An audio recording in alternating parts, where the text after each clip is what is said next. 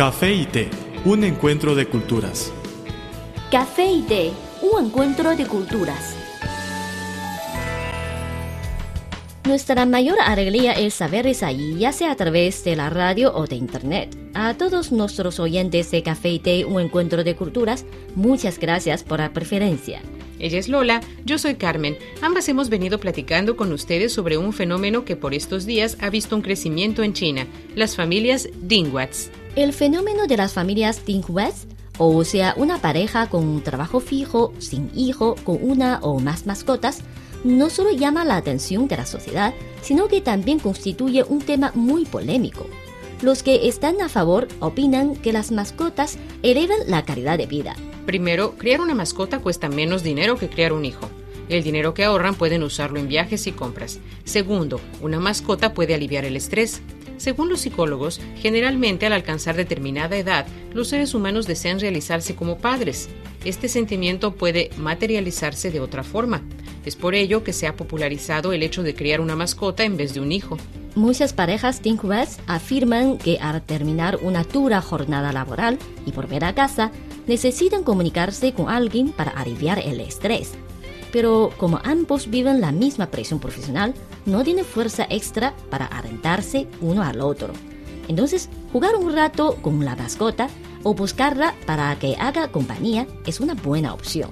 Según algunas investigaciones, los gatos son tan inteligentes como un niño de un año de edad, mientras que la inteligencia de un perro equivale a la de un niño de tres años. Y está probado que una mascota se domestica según la manera en que la traten sus cuidadores.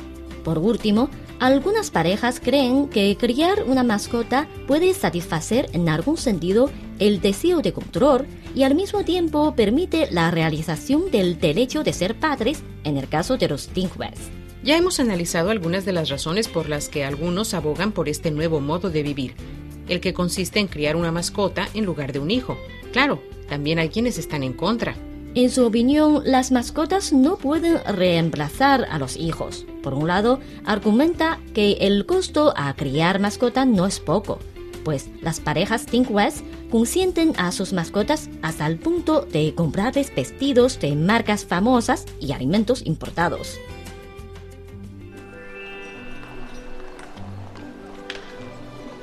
Había una vez una taza de café que rondaba sola por la barra de un restaurante. Pero un día apareció una taza de té y ambos se hicieron amigos. El encuentro de dos culturas se tornó en una mezcla de diversión. ¡Eh, eh! Y conocimiento. Esto es Café y Té, un encuentro de culturas.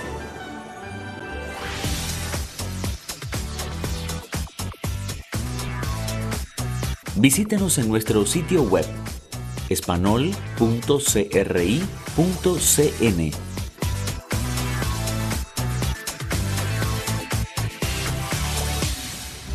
Café y Té, un encuentro de culturas, sigue junto a ustedes. Somos Carmen González y Lola Lee.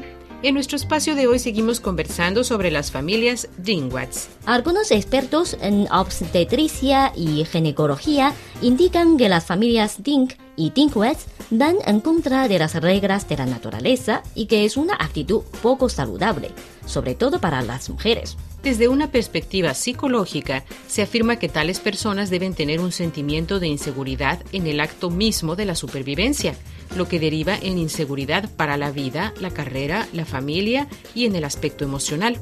En consecuencia, algunos creen que criando una mascota pueden sustraerse del estrés.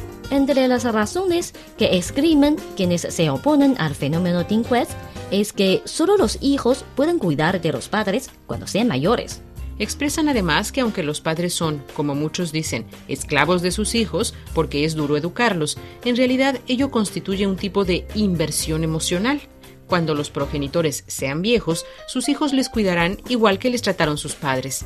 Sin embargo, aunque criar una mascota no es tan difícil a corto plazo, la vida de estos animalitos no es tan prolongada, por lo que llegada a determinada edad esa familia Tinkwes experimentará la tristeza de perder al animal. Incluso algunos insisten en que casarse y no tener hijos es una idea ingenua y que el hecho de elegir un matrimonio sin ellos manifiesta un poco de infantilismo, pues una mascota no puede ayudar a que la pareja madure. Según Yu Hai, profesor del Departamento de Sociología de la Universidad de Fudan, tanto los Ting como los Tinghuas son una transformación natural del modo de vida de la sociedad actual. Él señala que el fenómeno Ting apareció en el occidente después de la Segunda Guerra Mundial.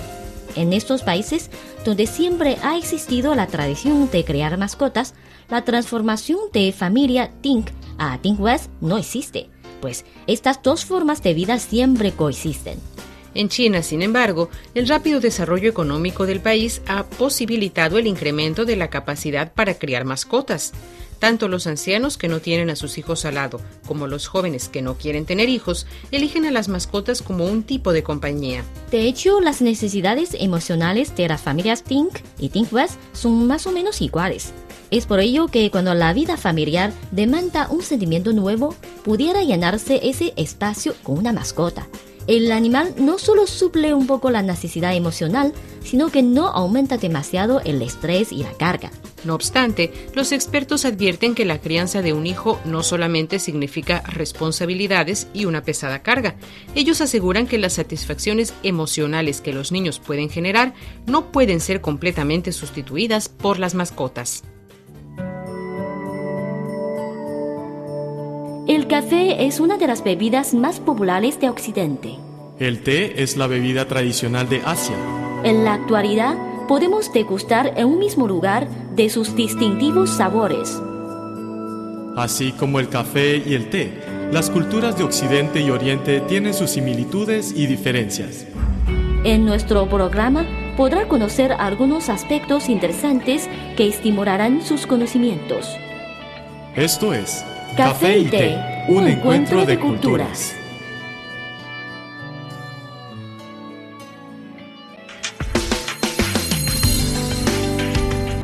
Visítenos en nuestro sitio web espanol.cri.cn.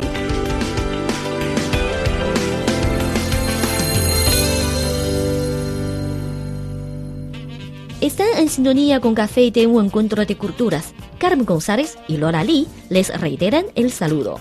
Nos gustaría recordarles que cualquier contenido que prefieran compartir o recomendarnos pueden enviárnoslo por email o por correo. Y también en nuestras redes sociales. En Facebook nos encuentran como Radio Internacional de China y en Twitter síganos como arroba CRI Espanol. Con muchísimo gusto recibiremos sus sugerencias y comentarios. Aquí tienen nuestras vías de contacto.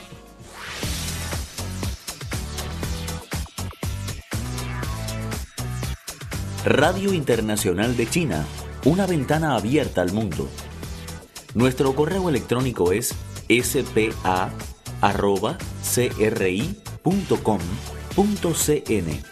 o bien puede enviarnos una carta a la siguiente dirección. Departamento de Español, Radio Internacional de China, Avenida Shichinshan 16A, Código Postal 1040, Beijing, República Popular China.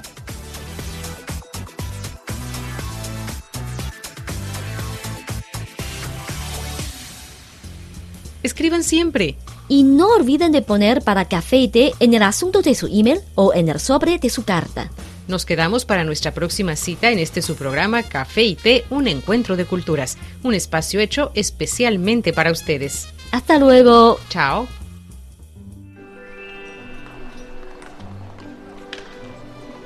Había una vez una taza de café que rondaba sola por la barra de un restaurante. Pero un día apareció una taza de té y ambos se hicieron amigos. El encuentro de dos culturas se tornó en una mezcla de diversión. ¡Eh, eh! Y conocimiento. Esto es Café y Té, un encuentro de culturas.